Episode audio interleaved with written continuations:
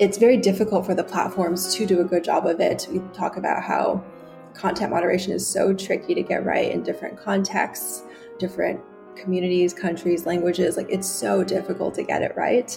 It's impossible for a single platform that is primarily based in one place um, to be able to do this effectively across the entire world.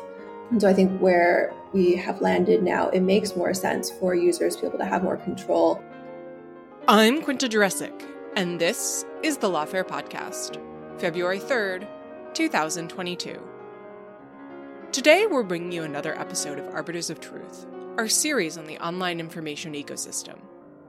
We talk a lot on this show about the responsibility of major tech platforms when it comes to content moderation.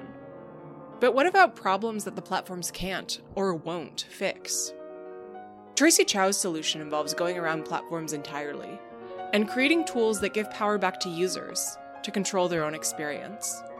She's the engineer behind Block Party, an app that allows Twitter users to protect themselves against online harassment and abuse.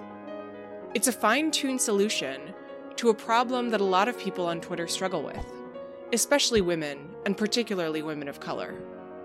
This week on the show, Evelyn Douek and I spoke with Tracy about her work developing Block Party and how the persistent lack of diversity in Silicon Valley contributes to an environment where users have little protection against harassment. We also talked about what it's like working with the platforms that Block Party and other apps like it are seeking to improve. And we discussed what content moderation problems these kinds of user driven tools might help solve, and which they won't. It's the Lawfare Podcast, February 3rd. Is Block Party the future of content moderation? We wanted to just start with the spiel that you've probably given a million times before. What is Block Party and what's the problem you're trying to solve with it? And how does it work? Yeah, with Block Party, we're building consumer tools for online safety and anti harassment. The big vision is that when people go online, they should be able to be in control of that experience and feel safe. We have obviously a very acute problem right now of harassment uh, we see on certain platforms. Um, so starting off with that problem, helping people to be in control of that experience, kind of tamp it down. Right now, we're on Twitter, uh, looking to expand to other platforms. On Twitter right now, the way it would work is you sign up for Block Party, link your Twitter account, set some filtering rules. So you could say things like, I don't want to hear from anybody that has fewer than 100 followers and just created their account. Or you could say, I only want to hear from people that are verified accounts or followed by people I follow or people I've interacted with recently. And based on these filtering rules, Block Party will run in the background to grab all your mentions and filter out anything that doesn't pass your rules. So those users would get muted. You'd be able to use Twitter as normal whether it's on mobile or web, and just see a lot less of that noisy stuff. All the things that have been filtered, those users have been muted. Um, they get put into a folder that you can check on Block Party. So in some ways, it's like a spam folder for your email inbox, except it's a bit more configurable. You can kind of change the rules at any time. You can set it to higher filtering when maybe you don't want to interact with the world so much, um, or you can lower it if you're feeling more open and wanting to engage with random people on the internet. And because everything has been filtered out into this other folder, you can still go check it so you don't have to have FOMO about like, you know, what if there was something good that I might have missed, or if I just want to know what was happening, like it's still possible um, to go see that and take action later if necessary. They're useful in the positive cases where you know, maybe something didn't need to be filtered. There was like an interesting message you wanted to respond to, or in the very negative cases of like needing situational awareness about a harassment attack or something like that. There's a few reasons why it is useful to have things filtered out into that other folder. Uh, in addition, because there's this other folder, you can ask for help from other people. Um, if you want somebody else to look through all your mentions for you, like the ones that are kind of untrusted ones, they can help you to sort through that. Um, this is something that we had seen like in the community. There's a lot of interest from your friends, your supporters, your fans when they want to be able to help. Um, but on a lot of platforms right now, there's really nothing they can do except watch you get harassed or you know be on the receiving end of a of a pile-on. Um, and in this way, we enable other people to help out. So we have this vision for Block Party that is really just making the internet better and safer and you know, helping to realize that promise of the internet where everybody can participate and like fully realize these benefits. I think a little bit of helpful context here is the experience of being subject to online harassment for people that blessedly haven't had that experience. I mean, I myself have had the briefest of brushes with the tiniest little bit of a Twitter stormlet, and it it really wasn't fun. But I I, I think it's nothing compared to to some of the things that you've experienced. Um, and if it's all right, I was hoping you might be able to talk a little bit about that experience because you know some people who who haven't had that experience or know anyone that has had that experience might go, well, why don't you just not read it or develop a thicker skin or just sort of brush it off? Like, w- what is it about being subject to harassment that makes this kind of tool necessary? And how did your experience lead to the work uh, that you're currently doing? Yeah, I would say there's a pretty wide range of things that we might classify as harassment. And then there's also things that maybe you wouldn't necessarily call harassment, but are just things that you don't want to deal with. And so, my experience, I've had everything from the sort of low severity, high prevalence stuff, so just like drive by trolling, garden variety, sexism, racism, those kinds of comments from random people that I don't care about, all the way to really dedicated stalking, um, harassment, sometimes like coordinated attacks. Um, and so those are very high severity events, but they don't happen all the time. They're, they're lo- lower prevalence, but you know, that whole range can be very upsetting or traumatizing in different ways. Um, from the the side uh, the side of the spectrum that's more like just you know, casual insults or trolling, bullying. Um, I think that's a lot of the, the, the stuff that people would say, like just ignore it, like it's not a big deal. Um, just like don't check your mentions or log off. And I would respond to that by drawing an analogy to like offline harassment. So if you think about like you're walking down the street and somebody shouts something at you or catcalls you or is really nasty in some way, even if you know that they are unlikely to cause you harm um, and you're going to pass them and they're probably not going to follow you. It still can be very upsetting. It can throw you off if you're thinking about something like it obviously disrupts uh, your train of thought. Depending on how aggressive they are or how rude um, they are it can make you just kind of like fixate on there think about like how upsetting that was for you know, easily a few minutes or hours or even days if it was really bad and so even like one of these instances can be very upsetting. And you think about what the sort of consumer web scale enables, where you can have a lot of people pile on at once. If, let's say, you have a tweet that goes slightly viral and is getting more attention, like you can be getting hundreds or thousands of these sorts of replies in a short period of time. It's very overwhelming. You think about all these people who are shouting at you or throwing insults at you. And even if you know that they're not important, like I think everybody has had some experience with somebody saying something to you that you know is wrong, but it's still upsetting. uh, like it's an insult or something. Like it feels, it feels really bad. Um, and when you think about trying to navigate a space, whether it's, you know, the street outside or it's a digital space like Twitter, you want to be able to go about that space without this fear of interruption, disruption. Um, some of the responses I've gotten from folks who aren't experienced with this sort of problem have been like, just like stop using Twitter. Like, why don't you just like get offline? And to me, that sounds ridiculous as saying like, just don't go out on the street anymore if you've gotten street harassment. Like, just, just don't go outside. Just stay in your apartment. It's like, no, like I want to be able to participate in this world. Like I should be able to walk to the store without getting harassed. I should be able to go on Twitter and see what people are talking about without getting harassed. And so like, that's kind of how I think about that problem. And then obviously you get the like very extreme cases where people are targeting the harassment, coordinating attacks. Um, so I've gotten like just waves of attacks from Reddit where they organized on, on Reddit. I did an AMA there a couple years ago. And I guess talking about building anti-harassment software is um, cause for getting harassed. So thousands of trolls from Reddit organized and were attacking me. It landed on 4chan. And then those people came to harass me.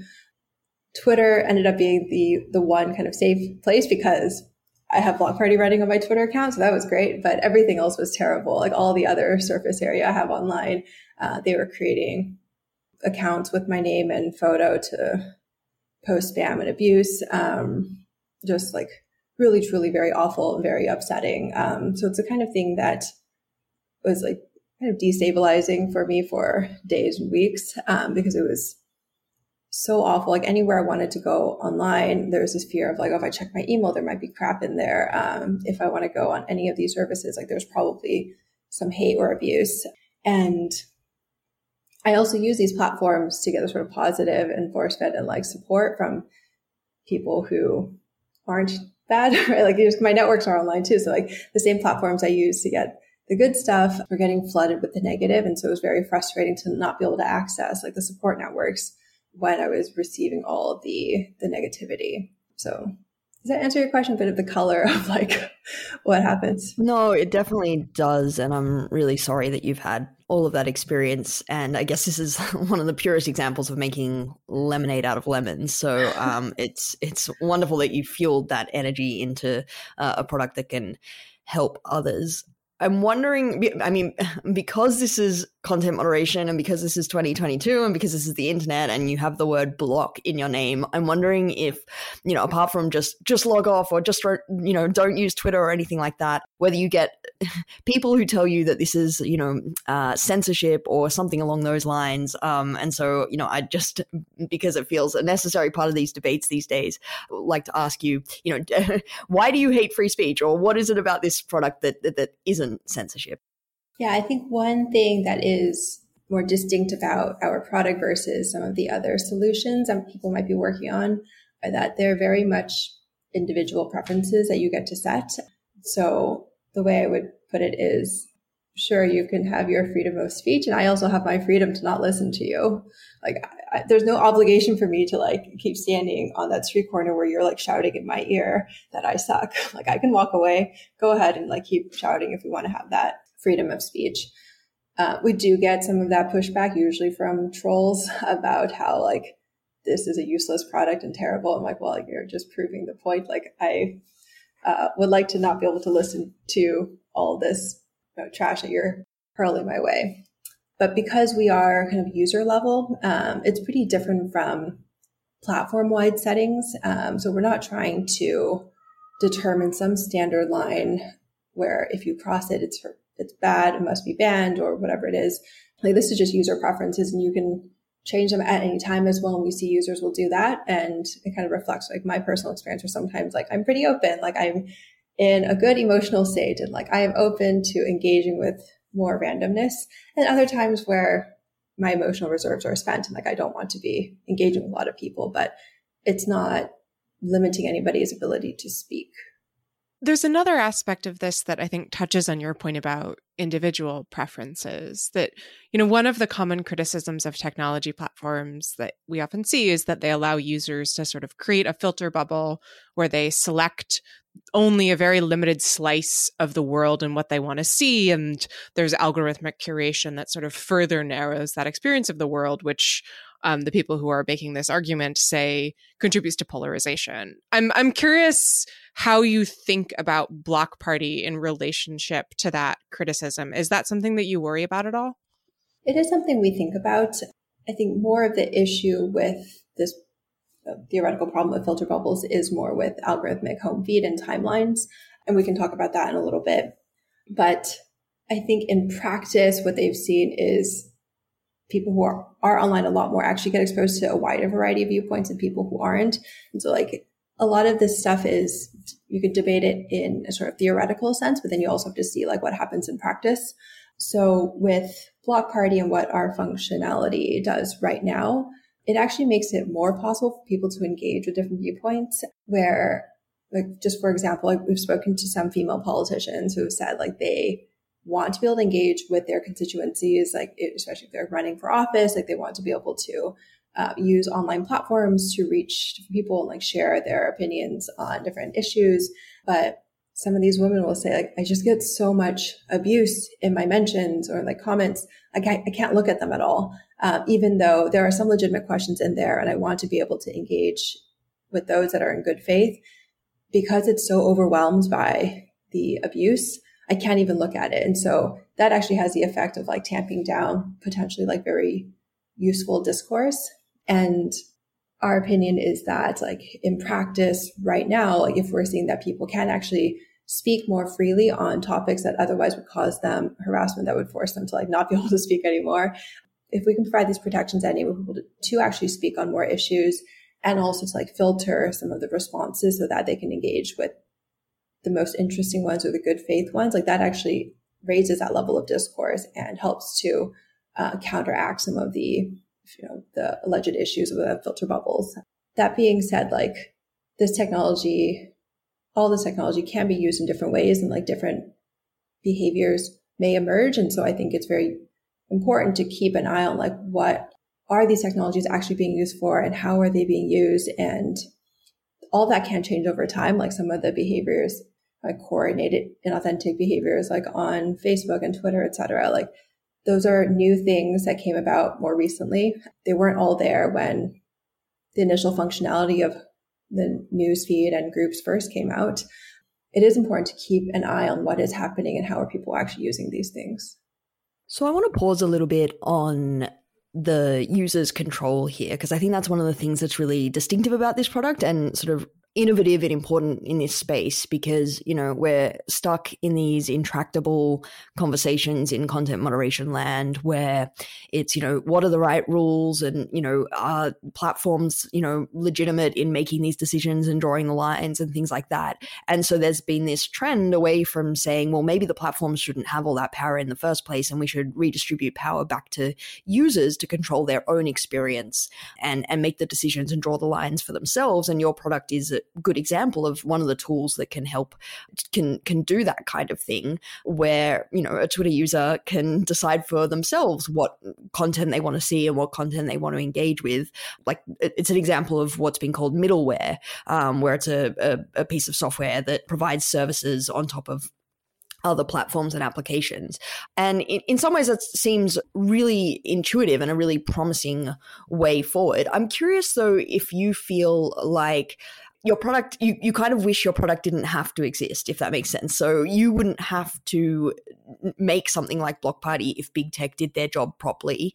Or do you see this as something that is beneficial to be made by a third party that it is better to you know let the platforms sort of set baselines maybe and then to have a diversity of products that can sit on top of those platforms and allow users to sort of opt in to certain different kinds of experiences? How do you think about that yeah, I think in some ways what you said about like I wish that this product didn't have to exist is true. Um, like I wish that the platforms hadn't evolved in such a way that all this bad behavior is not just condoned but sometimes encouraged. But I think that's a very alternate universe that we it's very different from where we are right now. Like it would have had to require many different changes in how platforms were built, how decisions were made uh, over the last like 10, 15 years. I think given where we are now and sort of the standards around like how open everything is, where like anybody can post, create accounts, contact anybody else, like kind of where the norms have evolved, I think it now makes sense to have a whole separate layer of like middleware, whatever you want to call it, um, where users can have more choice. And so I think like in this world, there's so much of like messiness. It's very difficult for the platforms to do a good job of it. We talk about how content moderation is so tricky to get right in different contexts, different communities, countries, languages. Like it's so difficult to get it right. It's impossible for a single platform that is primarily based in one place um, to be able to do this effectively across the entire world. And so I think where we have landed now, it makes more sense for users to be able to have more control. I think about it a bit like consumer choice. Um, and so while it's tricky to talk about choice in terms of the platforms, like it's, there, there's that, that lock in with social networks where like you want to be where your friends are. So it's hard to just like flip directly to like a competitive network where your friends aren't. Um, but there can be more choice in the ways that people interact with the platforms. And I think the path forward, what makes sense to me is like the platforms open up to the extent that like there can be this developer ecosystem building on top of the platforms where like, you know, the platforms may still control information like here are the users, here are their posts, um, here are some of the connections, but users can engage with it uh, in a way that's much more under their own control rather than what the platforms have decided. And the more that we kind of see like the platforms are having a lot of issues around like having to make editorial decisions. Like they would rather not. It's hard to get it perfectly right. And there's going to be a lot of people upset either way. Uh, and so there are places where you know, I've spoken to people at platforms who are like, we would really rather not be in this business of making editorial decisions. Like we don't want to decide who gets a verified check mark, but right now we kind of have to. Like we don't know any other way around it right now. We don't want to be labeling misinformation, but like the problem is so bad in some cases we will do it. Uh, but we'd really rather not have to make these editorial decisions. And that also applies to content moderation or um, user moderation, like you know, figure out who is allowed to be on the platform or not. Um, and so I think that path forward is really like empowering people to bring their middleware. So you made a really interesting point in your Block Party newsletter, which listeners can find on your website, mm-hmm. that I think touches on that, where you wrote, um, and I'm just going to quote you here there's a big difference between what's not so egregious as to be in violation of policy and what makes for reasonable, good faith discussion and a healthy community. And I, I found that interesting because it's this idea that there's necessarily going to be a delta of some form between the rules that we set for a community as a whole and every person's individual preference. And I wonder if you could expand a little more on that. Is is that necessarily true, you know, even in in a smaller platform or is it something that you think is more specific to bigger platforms when there's such a huge user base. I'm thinking about it in particular because there's been so much discussion recently of, you know, sort of going to small artisanal, like back to the land platforms. Could that delta be smaller there or is the same kind of problem going to pop up? I think the problem is less in the smaller communities just because you have less variance amongst the people you have there. But it seems to emerge on in every community on every platform once it reaches some size. Um, and so unless we take the stance that people can only ever be in communities that are capped at a small size, we're going to have this problem. And I, I don't think we're ever going to go back to a world where you can only be in groups with like 100 people. Like there's going to be big broadcast networks um, there's going to be big platforms where a lot of people can interact. Yeah, this idea of like there's sort of like that bright red line you can't cross. And if you cross it, like you're off the platform and what individuals want. I've heard this described as the margin. So like when I talk to folks on Twitter's health team, they describe this as the margin. Where it's like, you know, there's like the, the really bad stuff, like we'll, we'll deplatform, but so much in the middle. And I think I would maybe draw an analogy here to the offline world. Again, you think about like what is permissible by law and then what sort of like what are the social norms and what do people want. Um, so it's not illegal to call somebody ugly, but it's also not nice. And you may not want to be in a community where people are flinging those kinds of insults at each other. I think that's similar on the platforms where like calling somebody ugly is not going to get you deplatformed. It's not going to get your account banned. But that doesn't mean that the person you're trying to say that to wants to hear it, um, or that it's like a nice thing or it's like a good thing to be saying. And I guess again, like thinking about analogies to the offline world, because a lot of what is happening online is really just like manifestations of things that already exist in our society, but maybe are distorted and magnified by technology. Like people are not always nice to each other in the offline world either. Um, and they can be pretty nasty to each other at times. Uh, and some of that is just getting reflected online now. So technology is not going to solve the human problems we have. But I think what's happened with the sort of consumer web scale platforms is they've allowed sort of harms and insults or abuse and harassment, that bad stuff to be very, very concentrated in ways that wouldn't have been possible before these platforms existed, but at the same time have not given individuals sort of defenses to protect against that. Uh, and so like before social networks, before uh, we were all as online, like sure somebody might insult me, but it would be very difficult for like a thousand people to come up to me within the span of an hour to insult me.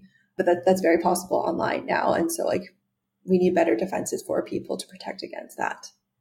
So definitely one of the challenges in this space in more generally is that, you know, there's very limited things that the law can do in terms of outlawing or uh, preventing certain speech. But maybe one role that law can play is forcing platforms to open up their services to the kinds of tools that you're uh, that you've created. And I'm curious whether that would be a necessary role because obviously block party to a certain extent required cooperation from from Twitter in order to exist or I assume that that's that's part of it. And we know that there are some platforms that aren't so keen on third party applications on their platforms. Like uh, Facebook recently banned the account of a developer who had made a browser extension called Unfollow Everything that sort of let people use Facebook but with an empty news feed. And so, you know, I'm not sure how um, how willing Facebook would be to have these kinds of tools. And on the other hand, it seems like Twitter was very receptive. It released a, a blog post celebrating uh, your product, which in a way is, is kind of funny because, you know, it's celebrating the addition of a whole bunch of features that it hadn't created made, that made its service better. But um, sort of, what is your experience like working with these platforms? Do you find them receptive? Because in a way, you are offering something that makes the whole experience better for their users, or do you find it somewhat adversarial because you are um, it's something that's outside of their control and not being offered by them themselves? To that point about will regulation be necessary in order to force platforms to open up so that we can build these experiences? I think one way that this could happen is platforms start to shift their philosophy and see that supporting a developer ecosystem is a boon for them and their users. From Twitter's perspective, Block Party is building a bunch of really useful product that now Twitter doesn't have to build. Like they don't have to expend the engineering and product design resources to go build this. And so it's great. Like their users benefit and they don't even have to do anything. And I think the platforms that think about developer ecosystem in this way, they they kind of get that this is a good thing for them. I think this, the most successful developer platform teams at various like platform companies, um, they'll judge themselves based on like how successful the applications are that are built on top of their platforms and they see like it's it's something that is like helpful to them. So I think there are some companies like Twitter we had a really good experience and like Twitch and Discord, which also have a lot of APIs available to be able to build moderator tools where they're leaning in this direction already. And so I think it is possible that across the ecosystem, the platforms start to follow this, this kind of change in philosophy, realizing that it's better to give users more controls. Like there's still some responsibility of the platforms to build in the basic safeguards, but there's so much richness that can be built on top of their platforms if they open up. The Facebook example is kind of like the, the one on the other side of the spectrum. It's like it's unclear how much they will ever want to give up that control. There may be some sort of like popular pressure for them to when there are clear examples of other platforms that are doing better because they've like recognized that it's good for them to open their APIs. Facebook is a case where I might think that regulation is is necessary to get them to open up.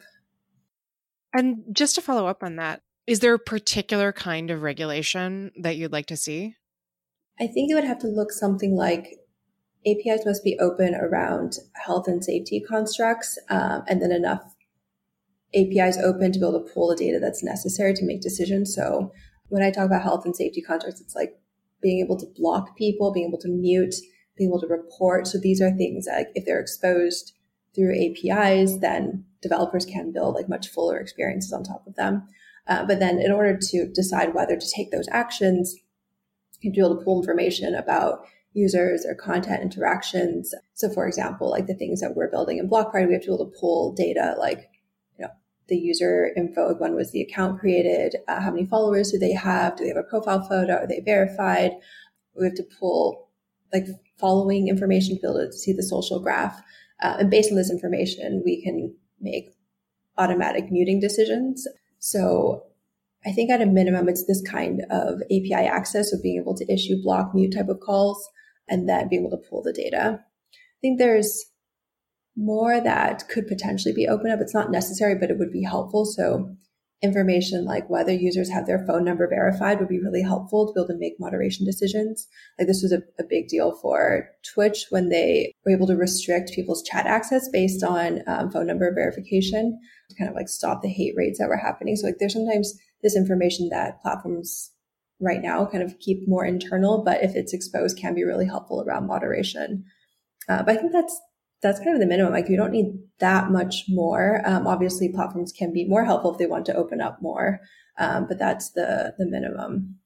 I want to ask you a little bit about the incentives or dynamics in this space more generally, because to my knowledge, we haven't seen an explosion of tools like Block Party, um, even though they seem kind of like a no brainer. Maybe I'm wrong on that. Maybe you can tell me, and you know, without naming them, all of your competitors. Um, but it seems like maybe part of the problem is financial incentives in this space. Like, you know, you charge for your product, which makes total sense. But on the other hand, you know, and you've talked about this, I think, in one of your blog posts, that it's it's really unfortunate that the financial burden has to fall uh, on the people that are, you know, experiencing the externalities of products like Twitter or the the victims of abuse. And so I'm curious what it is that you think is preventing a really vibrant sort of middleware or, or this kind of product, whether it's sort of the technical challenges that you were just mentioning about a lack of openness from platforms that really facilitates the development development of these tools or whether it's something to do with the financial dynamics or whether you think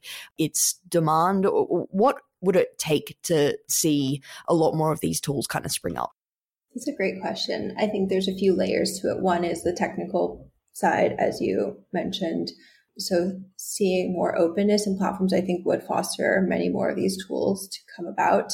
Twitter is still pretty new to this actually. Like they're working on API v2 right now and like with API v2 are doing a big push to support health and safety products, but this is still relatively new for them. And so I think we're kind of on the we're in the early stages of like platforms coming around to this philosophy of supporting third party developers. The financial piece um, is an interesting question. I think it's still TBD.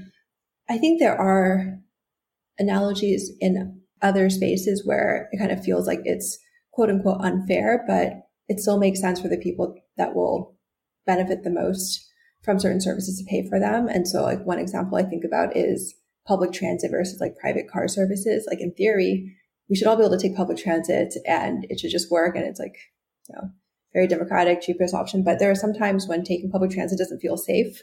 And in order to get additional safety, you pay for a taxi to get home more safely. Um, so it's not really fair. Like you would say, the government's responsibility was to like provide this service and it disproportionately affects women and children maybe like that you know this kind of lack of safety. So yeah again it's not fair but still the people who like benefit the most from it like it's good for them to have these options to be able to pay for what they need. I think another big piece of this actually is just that the people who often are most impacted by some of these harms are not well represented in the tech industry. And specifically i'm talking about the lack of diversity in tech where it is very homogenous, like mostly male, mostly white, some Asian. And a lot of these folks from like the kind of like demographic majority don't actually experience uh, some of these harms, like the harassment harms in the same way. And so when you think about people wanting to solve their own problems, it's just not really going to happen very often amongst this tech group.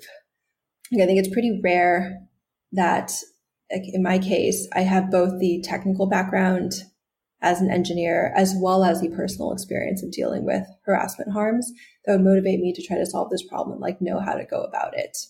But you know, this sort of lack of diversity and inclusion is broader than just like amongst the builders and the founders, right? It's also amongst investors who, again, are a pretty homogenous bunch. Um, and there's a lot of those folks who maybe don't want to see the problem. Like I've had very strident denials of the problem when I pitch some investors, or like sometimes they can't imagine a different world, which I find ironic given the fact that they're supposed to be, you know, investing in innovating the future. But um, I think there's like a lack of imagination there around like what could be possible, and they don't want to back the types of people who could build different solutions. One thing that's been kind of interesting to see is uh, other founders who are somewhat competitive or in similar spaces to Block Party raising a lot more funding than us, despite the founders being people who don't experience a problem, don't have any intuition around how to solve it, and then just kind of like blowing through all the money and not doing anything useful with it. That's really frustrating to see because then sometimes like the investors might think like, oh, like there's nothing here. Like, you know, we, we funded a company in the space and like they didn't do anything useful with it. It's like, well, you funded the wrong people. like they didn't know how to solve this problem. Like there's this, um, I think fallacy that like machine learning is going to solve all these problems. And I see that a lot with, um, people who don't actually experience a lot of these harms, thinking that like they just need to improve their machine learning algorithms and like everything will be fixed. And while machine learning can help in some content moderation contexts, it's not going to solve the totality of the problem. There's like a lot actually that is outside where it can be useful at all. But when you're a hammer, everything looks like a nail. And if you're like a techno solutionist that believes in the power of machine learning, you think you're just going to apply that everywhere. Um, and it's not actually going to solve the problem. So we kind of end up in this like bad cycle of like investing in the wrong types of solutions and then not seeing success and then thinking that like maybe there's no possible solutions here. I think that lack of diversity and inclusion like across the board for Silicon Valley is very much to blame for like how we got into the world that we're in now with all these problems. And it's also creating a lot of friction around trying to solve the problems. I have to say, I, I find it um, astonishing that you pitched this to people who, in you know, whenever you were pitching this this late hour, uh, still didn't believe that this kind of thing was a problem. That's hard to imagine. I, I, mean, it's incredible. It's like 2020, 2020, 2021, 2022, people being like, it's not really that big a problem though, right? Like the platforms are solving this, right? It's like, it's basically a solved problem with machine learning, right? And I just had to sit there being like, I don't know what world you're living in, but we are not seeing the same realities. Yeah, I, I, would like to live in that world. Um, I do want to go, but make sure we go back to the machine learning issue. But before we do that, I wanted to ask a little bit more about your advocacy for diversity in tech, because that's something that I know you've had a lot of personal experience with in terms of quantifying the the lack of diversity or, or identifying the the lack of numbers on diversity and speaking up about it. Can you talk a little bit more about that? It felt so hypocritical to me as an engineer who worked in companies that were very data driven. Like that is very much the ethos of the industry that you want to measure everything. You always have your metrics. You do A B testing. Everything is very data driven. And around diversity, we had no data. Um, so no idea how we're doing across the industry within particular companies. Um, we'd see a lot of people, a lot of companies talking about how supportive they were of diversity efforts and you know, touting their leave policies or like that they were sponsoring so many people to go to this or that conference, but really nothing around like sort of success metrics. And the idea behind like getting some data was just to understand like where are we actually and what is that baseline that we're starting from and are any of the things that we're doing actually helping and moving the numbers the very disappointing thing to see in the last i don't know how many years it's been like close to a decade now since I began that work. Um, the numbers have not moved very much. And I don't know, sometimes when I look at the work I've done in this space, it's just, it's very sad. Um, so I wish, you know, things would be different, but at least we know that things are not moving in the right direction. And whatever efforts we're going to put in place, like have to be a lot stronger than what we've done so far. I think what a lot of this speaks to though is like the the structural issues we have that created this lack of diversity are still very much there and people don't have incentive to change. People who are in positions of power and privilege don't want to yield those. Like why would they? Um, like if you are sitting at the top why would you want to yield that spot to anybody else? So that's kind of where we are in terms of like diversity when i look at it. Um, it is interesting for me to have shifted from being an engineer and an employee at um, different companies and now be in a founder role where the data for founders is like even more bleak. I think the the latest data came out about fund, VC funding, venture capital funding going to female founders is like two percent of total funding. It's it's just it's very bleak. It doesn't seem to help to put the spotlight on this. Like it's good to know how bad it is, um, but you know, we don't seem to be making very much headway right now, and it's it's not good. So I'm curious. You know that that's a pretty justifiably bleak picture. At the same time, I feel like often, you know, we talk to people who worked for tech companies and that gives them insight into, you know, what's going wrong, but also some sympathy into how hard these problems are to fix. Is that true for you, or does it make you sort of more frustrated at all this inaction because you've been on the inside and you can see areas where things could be made better? um, from you know diversity to the specifics of how the technology works, and they're just not being fixed. It's frustrating in a few ways where I think there are obvious things that people could do if they just wanted to try a little bit harder. So like more, this is just like a list of like very random tactics, like more standardized interview processes, more standardized promotion processes. Um, there's like really basic things that can be done there. And then, yeah, it's, it's frustrating to also see what the impact is of lack of diversity and representation on the sorts of products that get built. I think harassment is a very clear example um, of a situation where the people who were early didn't necessarily prioritize building safeguards against it because they weren't going to experience the problem. I think a lot about my experiences early on at Quora and Pinterest. So I worked at those companies both quite early. Quora, I joined as the second engineer hired onto the team. And Pinterest, I joined when the company was about 10 people. Half of us on Edge, only five engineers. And by being there early, I had a really you know, disproportionate impact on some of the features that we prioritized. For example, at Quora, the first project I worked on was building the block button because somebody was already bothering me and I wanted to give myself that like space, right? So I prioritized building it and the company absolutely built blocking earlier than it would have if I hadn't been there. And there's a lot of other decisions we would make around like what should we prioritize in the home feed uh, and recommendations, where I was bringing in lived experiences and perspectives that other people didn't have because I was the only woman on the team.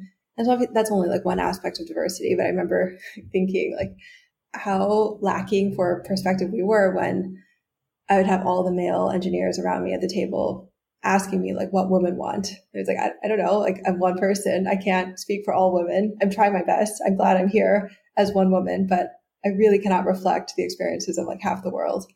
And so it's, it's really sad sometimes to think about how much we're missing out on because we don't have these perspectives like in the rooms. And sometimes you actually do have the perspectives in the rooms, but like the people who are sharing these opinions and ideas aren't respected. And so that's like the inclusion piece. So you can have diversity, you can have this representation in the rooms, but then if you ignore all the people who are trying to tell you things, like that also is not very productive. So I think what bums me out a lot is like, what is this missed opportunity we have? Like we could be doing so much more. We could be building software so much more thoughtfully, um, help so many more people if we could solve these problems around diversity and inclusion in the teams that are building the software. I love the superhero origin story of you being uh, harassed and and that um, causing you to develop the the block button. Uh, it, it, reminds me of one of my favorite Onion articles. I, am gonna mess up the headline, um, but it was something like Facebook refuses to fix fake news problems, says pedophile Mark Zuckerberg, or something along those lines. Like we should all just target founders uh, with the problems on their products, and uh, then they might get around to to fixing them. But um, that strategy strategy aside, I'd like to ask you a little bit more about the underlying tech of of your product and why these you know why it isn't just simply that Mark Zuckerberg likes fake news that that Facebook hasn't fixed fake news or why it isn't just that these these companies turn a blind eye to hate speech or harassment um, even though they do and they have a history of doing that. There are also technical problems. And so one thing we know from content moderation experience is that the artificial intelligence tools are really pretty bad at detecting things like hate speech and harassment and bullying in particular because they can be uh, so context specific. So while, you know, AI might get pretty good at recognizing uh, nudity, for example, uh, it can be a lot harder to detect when someone is just joking with a friend or when they're bullying them. Uh, and I'm so curious about how your product works in terms of thinking about the problem of false positives and false negatives in picking up the things that you quarantine and Uh, how, how you think about that problem as you're building your product. The first observation is that when people scope the problem so narrowly as we just want to see if a piece of content is good or bad, that is already like limiting the solution set because it's a much broader problem. It's not the problem is not I want able to label each piece of content with like likelihood of toxicity or bullying it's like the sort of user experience of like, I don't want to see this or I want to deal with it on my own time. I want to have more control over this experience. And it's happening in a sort of contextual relationship, for example. And so I think that is one of the core problems that plagues a lot of these platform companies because, and, and also like third party solutions, is that they they scope the problem too narrowly, and when you think more holistically about the product, there's different changes you can make. So this is just like one very specific example. Like we saw a bunch of spam being posted on comments, posted in comments on popular pins at Pinterest when I was there. And one of the things we did was like we just made the comment box a lot less prominent. It was like you can you could solve some of these problems with like UI changes or like product changes. Like maybe you don't allow everybody to post comments instead of just trying to like score every comment for likelihood of spam. So there's like product solutions that you can apply. Obviously, there's once you get past that, like a role for machine learning potentially to play in flagging some types of content.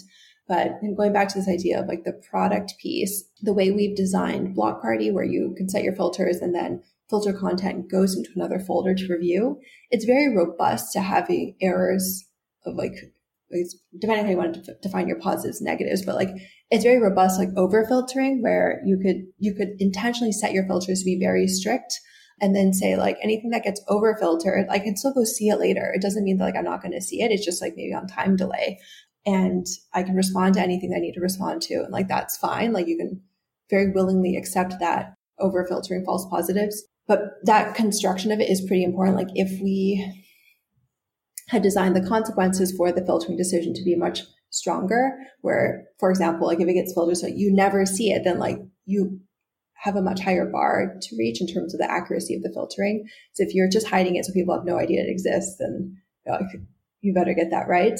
Or if the action is very strong to say like um, you're going to block everybody who doesn't pass the filtering then like again you like really better make sure that that's right. So thinking about the consequences of these like scoring decisions is important as well. Uh, and I think people often don't think about it. They're just so fixated on like, how accurate is this classifier when you can solve some of these issues with more holistic product thinking.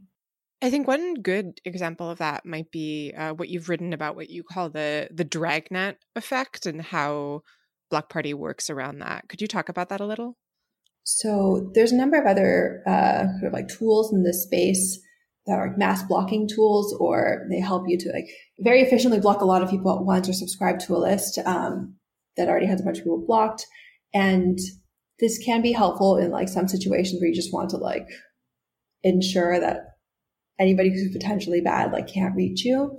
But it also has this dragnet effect of like people who don't who shouldn't have been blocked getting blocked. Um, and it can kind of be propagated through a network. Let's say if you have like a block list that a lot of people have subscribed to. So if let's say you um, happen to piss off the maintainer of this block list by posting like a slightly snarky comment or whatever it was, like you happen to like piss them off and they add you to this block list that like 60,000 people have subscribed to. Now you're blocked by all of these people and like maybe that snarky comment you made like wasn't a nice one and you shouldn't have posted that, but does it merit you now being blocked by like 60,000 people, not being able to see their content, uh, not being able to interact with them in a fairly public space? Sometimes with these dragnet effects, like people who shouldn't necessarily been blocked, like are suddenly cut out of all the conversation, can't participate in anything anymore. There's also some uh, kind of deliberately evil cases of people who maintain these block lists, slipping in people um, to the block list that they personally don't like or want to be blocked. They may come from certain demographic groups. This has happened to trans folks um, where they've gotten put on these block lists that people are subscribed to, not knowing exactly like all the specifics of how they're maintained. And then, you know, these folks who've been caught in the dragnet effect again, like can't access the network anymore. So I guess like one of the broader points here is all these tools that you build can be used in different ways and they can be abused as well. And that is like a very central challenge of thinking through whatever technology you build, like how can it be abused? Like even if it's anti-abuse software, it can be abused as well. And how do you put in the safeguards for that? Yeah, so I want to ask a little bit more about the way that anti-abuse software could, you know, the, the trade-offs involved in even creating something that, that's anti-abuse. And it seems to me that something like Block Party uh, can be really good for solving some problems and, you know, might have trade-offs for other problems. And it seems like harassment is an obvious use case for something like this because it's a personalized harm and the user has a strong incentive to do the kind of moderation involved because it betters their own experience. Um, but then other content moderation problems like misinformation or certain kinds of extremism, uh, that's generally the kind of content that proliferates within communities that enjoy or seek out that kind of content and are less likely to block it themselves. And then there's sort of other examples where you you know you might think about places where giving users control over you know who can reply or you know things like that might limit the ability to reply to things like misinformation and, and do counter speech. And so I'm curious whether you have any thoughts about how giving users more control over the online experience can be really, really beneficial and useful for counteracting some harms, but could create other problems for other harms, and whether that's something that you've thought about, because it's obviously something that's uh, coming up a lot when we think about how to move forward in this content moderation space, whether giving all the powers back to users is going to be the panacea that a lot of people seem to think it will be. Yeah, I think you've already pointed to some of the issues that we've grappled with. Um, the ability to reply to tweets is very important for like, fact checking and misinformation. Uh, that's one that's like already been very clearly seen, and you actually see this reflected in some of Twitter's own product design, where you can limit replies to tweets, but you can't turn off quote tweets. So there's still some mechanism for people to be able to kind of like fact check. And I think this has been a problem that like Facebook has seen on pages where there are some anti-harassment tools or kind of moderation tools where you can block certain terms um, from being posted and you can imagine that being used for disallowing certain slurs or insults be posted but it can also be used to control the conversation so like if you don't want to talk about certain subjects like you don't want people to be able to talk about like women's rights reproductive rights or something you could disallow all of those keywords and shut down the conversation. Um, so I think there is that tension between sort of like individual tooling and user control, um, particularly around anti-harassment and the broader ecosystem issues of misinformation, disinformation, like uh, censorship, those kinds of questions. And I think the misinformation challenges are much harder because they are ecosystem type of challenges. And like, as you were pointing out, like with harassment, people have a personal pain, like they'll seek out a solution. Um, but misinformation is a harm that gets accrued to the population and the individuals don't have any particular incentive to seek something different out. Uh, so I think the solutions there are going to look pretty different. So even though people often group together these different online harms, like misinformation and abuse, they take very different forms. And I think the solutions will take different forms as well. So, to close out, I wanted to ask you a, a, last question about what the next thing you'd like to see in this space is. Know, what's the next thing on your wish list that you wish platforms or someone else would build to make the online experience better for people? I want platforms to open up their APIs a lot more and enable other folks like developers, individual users to have much more control over their experience instead of trying to lock in that control, but also still deprioritizing any solutions. Um, and ultimately, I just want you know these problems to get solved and be able to make some headway against them. And so I want us to be taking steps in that direction. I think that's a good rallying cry. Tracy, thank you so much for coming on. Yeah, thank you. You've been listening to Arbiters of Truth, the Lawfare podcast series on our online information ecosystem. You can find past episodes in the Lawfare podcast feed, and we'll be back with another episode next Thursday. The Lawfare podcast is produced in cooperation with the Brookings Institution. Our music is performed by Sophia Yan. Our audio engineer was Hamza Shitu. Our producer is Jen Patja Howell. Please rate and review the Lawfare podcast on whatever app you use and consider becoming a material supporter of Lawfare on Patreon. As always, thanks for listening.